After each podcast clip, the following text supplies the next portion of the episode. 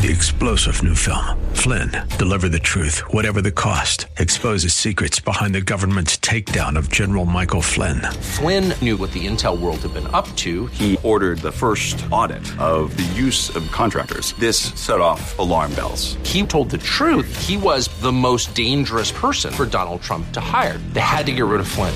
Flynn, deliver the truth, whatever the cost. Available now. Watch it today. Go to salemnow.com. Salemnow.com. Real Life Radio is sponsored by River City Community Church. Grace and peace to you, and welcome to Radio for Real Life with Sean Azzaro, the pastor of River City Community Church in San Antonio, Texas. Now, this is a church that helps people just like you find the real life you were created for and find it to the full. And that's what Jesus promised in John 10 10. And today we continue in a series called A Church for Real Life. And a metaphor for the Christian life is the maturing of an infant to an adult. So, what are the keys to Christian maturity? How do we be intentional to grow in our faith so that we become people God designed us to be? The message today is called Grow Up. Let's join Pastor Sean with some encouragement for you. It's time for Radio for Real Life. I had an interesting experience uh, this last weekend, uh, Friday evening. Uh, my brother's actually playing in a polo tournament uh, in Houston. And so I got to go up and watch some games and see some things. And uh, on Friday evening, uh, there was the team patrons. Polo is played kind of like, imagine, you know, yacht racing, where there's an owner, a guy who owns the yacht, and he hires a crew of professionals, and they help him, and they go play. He's part of that, but hires pros. That's exactly how polo works, okay? Well, guy whose team lost one of the games I watched, and he's like the CEO of a large corporation, very, very successful, accomplished man. He throws a fit like a three-year-old. Seriously. I mean, He's yelling at the, as he comes off because they lost. He's yelling, fires everybody, fires the whole team. I mean, there's players, there's their grooms who work for them, there's their families who are there, and this guy just goes off and then just leaves, gets in his car and leaves. And it's like you're looking at this and going, dude, when I see a three year old do it, it's one thing. You know, he's kind of a little cute. You know, I got to spank that out of him, but, you know, but it's, it's, you know, he's three. But when you see someone who's, you know, pushing 60, and you just go, something's wrong. That is messed up. You're acting like a child. And yet, this is a guy who we're thinking, you're successful. Should, people should look up to you. You should be a leader. But you're acting like a child. I wish I could say that that, as, as I thought about that, I, I, thought, I wish I could say that's an unusual experience. Like, oh, we've never seen anything like that. Oh my gosh, I'm shocked. But it's not true, right? Any of us who've ever been to a kid's sports game, you know, the behavior on the field's fine. It's what's happening on the sidelines that's problematic. I remember Ryan was playing basketball, and we were at, it was a private Christian school. And we're playing against another private Christian school. And these parents are taunting our kids, the junior high, as they're shooting free throws. And they're screaming at the referees like there's money involved. I don't know, maybe they were betting on the junior high basketball games. I don't know, maybe there's a big underground that I don't know about. But I mean, they're just going nuts, and it's like, dudes, come on. We're grown ups. Let's be an example for our children. You're going to be real surprised when your kids grow up to be jerks because they saw you be a jerk. What's going on? I remember I played, speaking of basketball, uh, for a while I was a member of the health club. I don't know if you guys remember the Concord, very nice, high end health club. I knew someone there and they got me their family rate. So that's how I was able to be there, right? I clearly didn't belong, but I didn't advertise that, so things were, went fine. but at lunch one time, we're playing a pickup game of basketball. It's pickup. These are guys who are a bunch of duffers. I was one of the better conditioned guys in the group, just let, to let you know. This was not high level basketball. Okay? This, this was duffers, right? There were a couple younger guys who were fit and kept us all running and kept us alive, but, but for, by and large, it was pretty, you know, pretty bad group. There were a couple guys there who, and, and again, these are very successful professional people here in San Antonio. And they thought they were good. And they're screaming at it's a lunch pickup game. Nobody's any good but maybe these couple young guys, right? No, none of us are any good. These guys are screaming, come on, come on, and yelling at people, and give me the ball, give me the ball, and, and total airball. I mean, just uh, make that big scene, total airball. You know how embarrassing that would be? Not to these guys. Nothing. No, my bad. Sorry, guys. Sorry. Not, none of that. And it's just like, it's like I'm in junior high again. It's like we're 10 years old or something. It's, it, the, just the immaturity was unbelievable. And again, I don't even want to go there, but you have to because it's all over everywhere on our whole political scene, the immaturity. And when I talk about immaturity, again, not taking responsibility, it's insane. I'm, I'm sorry, Donald, that's not locker room talk. It's just wrong. It's just really wrong. Shouldn't be done. It's broken. It's messed up. And Hillary, sweetheart, you were Secretary of State, you're an attorney we don't believe that you didn't know it was a bad thing to have classified documents on your computer, your home computer. You know, we, we, we, don't think you, we, we don't think you were ignorant of that. And, and we also don't believe when you go, I didn't understand the thingy or how it worked. Yeah, you're a smart lady. We, we don't believe you. Take responsibility. See, that's what grown ups do. What does immaturity look like? Think of children. But again, remember, in children, it's kind of cute. When they're two and they throw a little fit, or when they say something that's really immature, really so you, you go, you kind of have to work hard because you, you want to snicker over here, but then you know, okay, I've got to discipline that. If you're a responsible parent, you know, I've got to train that out of my child, right? It's cute because they're so adorable. You know, when they're trying to lie to you and pretend that they didn't do what obviously they did right there. You know, and, and you're like, uh, it's cute what they're doing, but I can't let that continue because I love them and I want them to grow up and be a responsible person. So I'm going to discipline them and train them not to do that because that's what maturity is all about. Again, the goal of parenting is that ultimately the reins of their life, we start real heavy, we're, we're, we've got the reins. Ultimately, by the time they're 18, 19, 20 years old, those reins have shifted and they're theirs now. And we're just on the sidelines coaching and encouraging. But they're doing it. But that takes training. When it's in a child, though, it can be kind of cute and you can snicker a little bit, but when it's in an adult, it's not. The immaturity has a look. And you look at kids, and that's really what it is. It's all about me. A disconnection from consequences. Do things without having any idea what the consequences are. The blame game. I didn't do it. He did it. I didn't do it. She did it. The idea I'm completely dependent on others. It's not me. And in a child, it's completely true. I'm not responsible. No self control in a child, we go, well, we expect that. We're going to grow. It's going to change as they grow. When something goes wrong, I cry.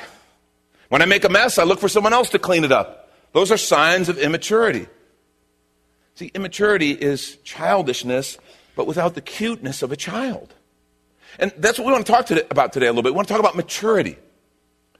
Because the natural process of life is that we grow and mature. And when we don't, something's messed up. Now, we've been in the series, A Church for Real Life. We've talked about how a church for real life is all about Jesus, because Jesus was the one who said, The thief comes to steal, kill, and destroy. But I came to give you life, that you might have it to the fullest, that you might have real life. We paraphrase that. It's all about Jesus, all about Him. Talked about how, how we talked about the roots of what God taught us in following Him. Talked about those root principles and how the journey to real life is a journey of dependence and discipline. Because God is shaping us. Well, that's what I really want to focus on today. Now, we've been walking through these five decisions on the journey to real life. Our church is all organized around calling people to and supporting them in these five decisions. That we believe if you'll walk in these decisions, you will be a person who cannot help but grow into the person who Jesus created you to be. Okay, let's take a look at the graphic. Five decisions follow, connect, grow, serve, and share. Those five decisions, the decision to follow, we talked about following Jesus. Last week we talked about connecting in the body of Christ. Again, you can go online at reallife.org and catch any of these messages and catch up. Today we're going to talk about grow. And I want to give us a picture of maturity. Ephesians 2, beginning at verse 8, says, For by grace you've been saved through faith.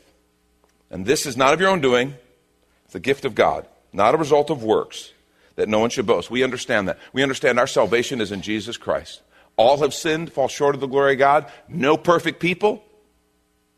Every one of us in need of a Savior. And Jesus Christ willingly gave his life to pay that penalty for our sins and to be our Savior. So we get that part. But understand, verse 10 says, We are his workmanship created in Christ Jesus for good works, which God prepared beforehand that we should walk in them. See, this passage tells us about who we are, His workmanship, what we do, good works, and how we live. We walk in these good works. Philippians 1 6, Paul writes and says, I am sure of this, that he who began a good work in you will bring it to completion at the day of Jesus Christ. He who began a good work in you, listen to that language. He who began a good work in you will bring it to completion at the day of Jesus Christ. We've talked a lot about how when you come to Christ, you don't have to kind of get all cleaned up. He doesn't expect you to get all fixed up. And, you know, we kind of want to be perfect for Him. It, that, that misses the whole point. The point of the gospel is you can't be perfect. We're not. We all of us sin nature. We are fallen. But we come to Him, and when we confess our sins, when we are repentant before Him and we ask for forgiveness and invite Him into our life, He comes and He saves us and He accepts us just exactly as we are. But here's the point He does not leave us that way. He does not leave us that way. In some bad teaching that's happened in the body of Christ, under the canopy of grace, a lot of people go, Well, I don't have to worry about anything else. It's all taken care of. Jesus did it all. I'm done, right? Not according to the scriptures. He created you. You're his workmanship. He's working on you. He created you for good works, for good things, for things that make a difference, for great things, even. That you're supposed to walk in. It says, He who began a good work in you will bring it to completion at the day of Jesus Christ. We like to say, we're not making a product here at River City, we are the product. That's very important. Okay? This is not some show that we're putting on for everybody to enjoy. Our classes and things, it's not some school that, that we just kind of do that and that's what we do. No, what we do is, as we've mentioned, we make disciples. We're not making a product, we are the product, and God is working on us. He has a design, He created you for something amazing. And let's take a quick minute to remind you you're listening to Radio for Real Life with Sean Azzaro, the pastor of River City Community Church, in this message called Grow Up, which is available right now on the sermon page in a series called A Church for Real Life at reallife.org. There you can even watch a video podcast of this message and series. And if you're looking for a new church home, here's your invitation from Pastor Sean. Do you ever look at your life and feel like you were made for something more? Jesus made a simple statement The thief comes to steal, kill, and destroy, but I came to give you abundant life, real life. I talk to a lot of people, and many seem to feel like they're settling for a whole lot less.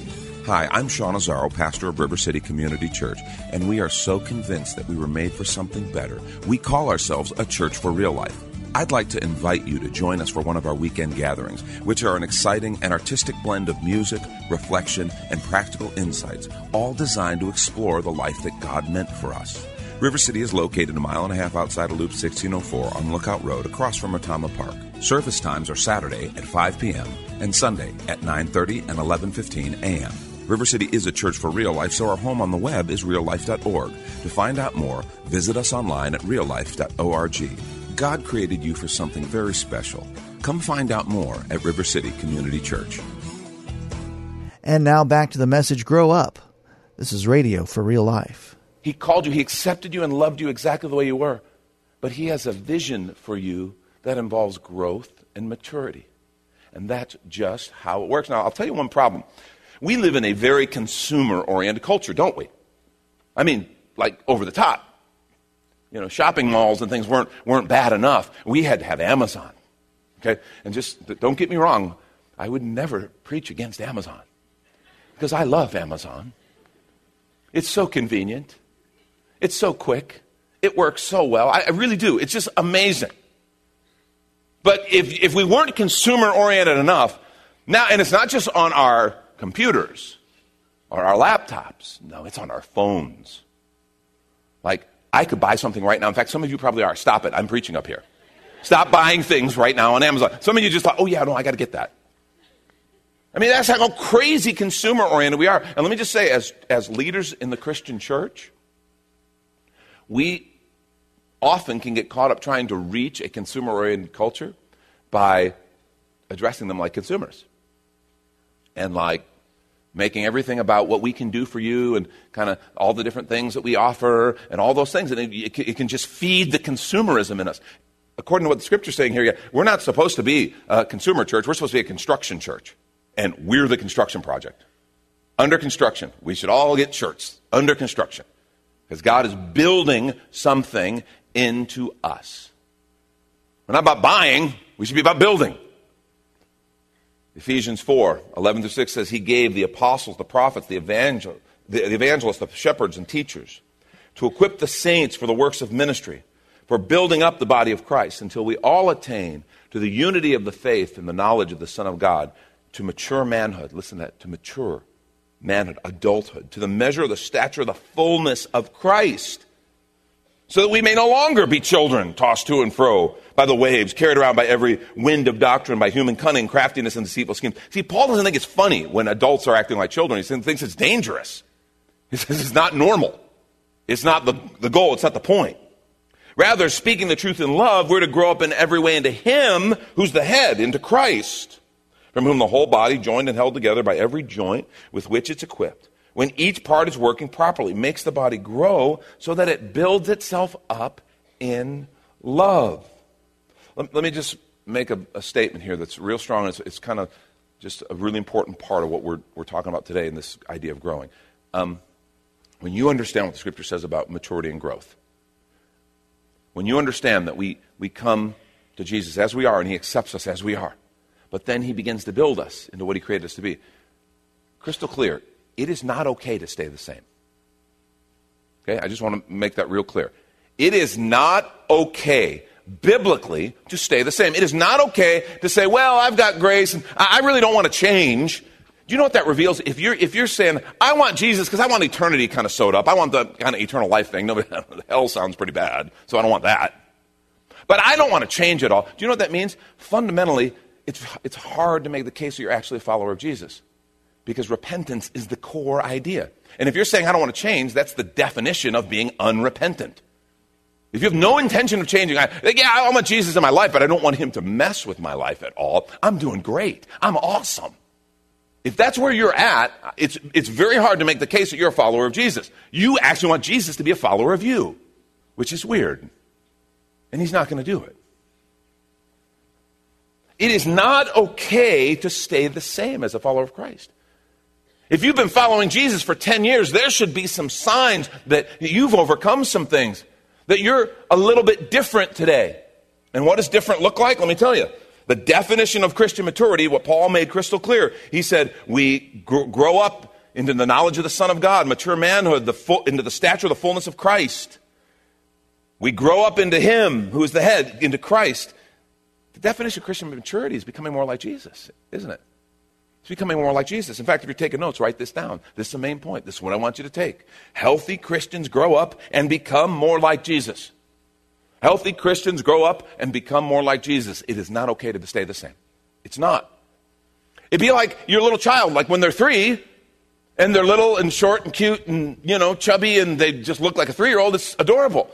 But if they kept growing or they, they kept getting older but they never changed, okay, you'd be taking them to the doctor. You'd be something's wrong.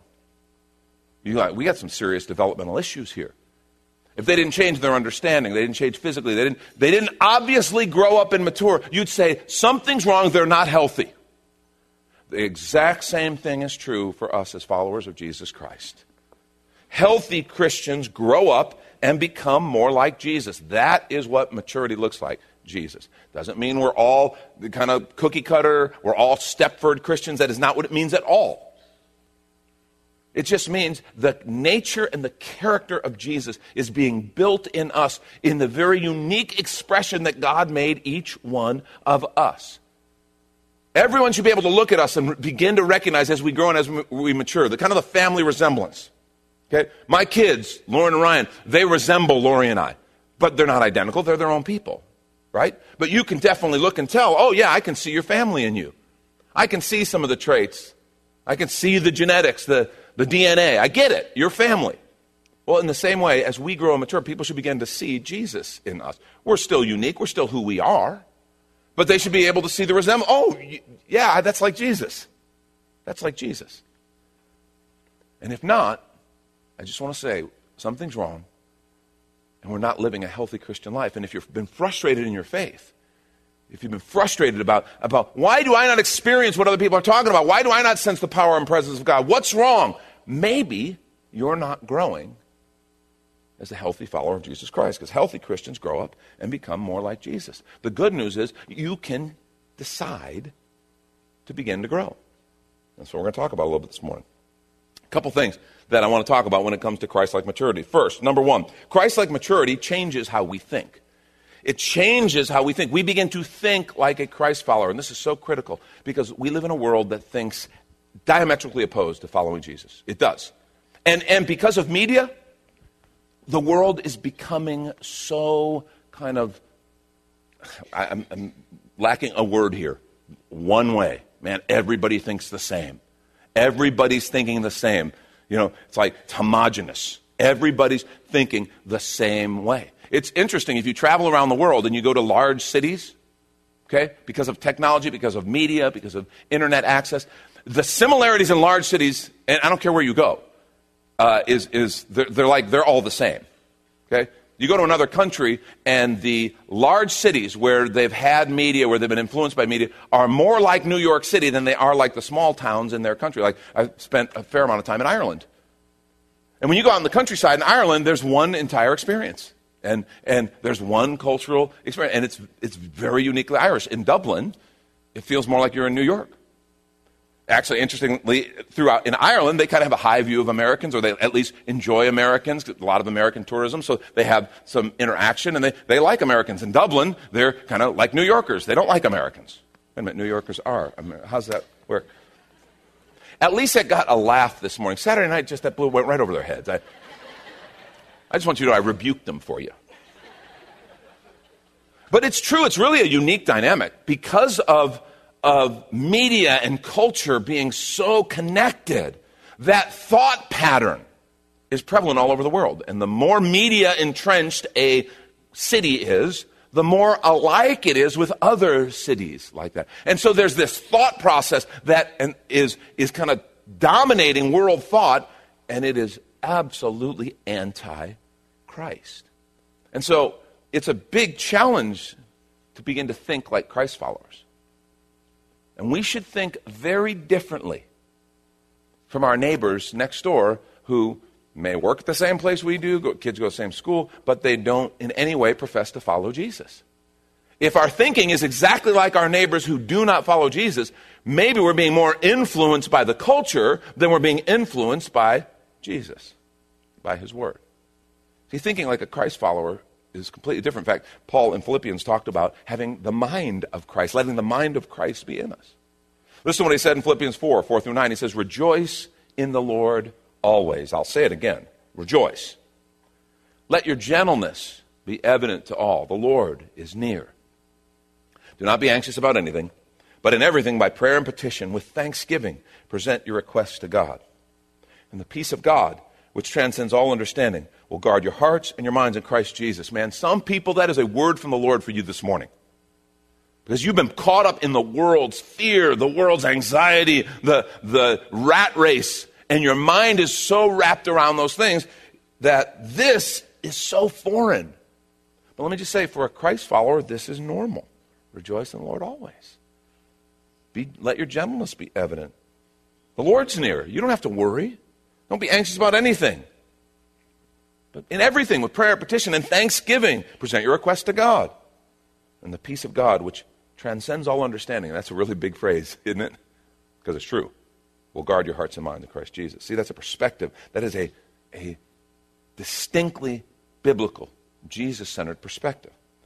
And, and Paul goes on and he actually makes it clear that our thinking is a key. He says, finally, brothers, whatever is true, whatever is noble, whatever is right, whatever is pure, whatever is lovely, whatever is admirable. If anything is excellent or praiseworthy, think about such things. Whatever you've learned or received or heard from me or seen in me, put, into, put it into practice. And the God of peace will be with you. We need to think differently. We need to think differently. Paul said in, um, in, First uh, excuse me, in Romans chapter 12, verse 2, he said, do not be conformed to the pattern of this world, but be transformed by what? The renewing of your minds. The renewing of your minds. It transforms you. Uh, one of the things that counseling does, counseling, people go to counseling, and, and I'm not any, in any way anti counseling. I think great biblically centered Christian counseling is a fantastic gift. But what it deals with, often people go because of outcomes. Okay, say, this is happening in my life and it's not working. This is happening and it's, it's not going well. Well, good counseling We'll always trace it back to behaviors, but then trace those back to beliefs. You, you have no idea how much of what you're experiencing in life can be rooted into beliefs. Wrong beliefs are one of the things that we deal with over and over and over again if we, when we're doing biblical guidance counsel.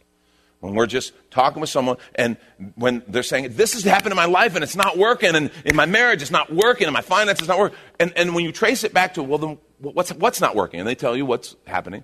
And the objective observer goes, Well, you're doing this. this is, why are you doing that? You know that's what's hurting you, right? Why are you doing it? Well, I don't know. Well, tell, and you probe a little more, it's going to come back to a belief. Wrong beliefs are the root of so many painful circumstances that we're experiencing right now. And conversely, right beliefs, when you can actually change what you believe, because your behaviors always flow out of your beliefs. Always.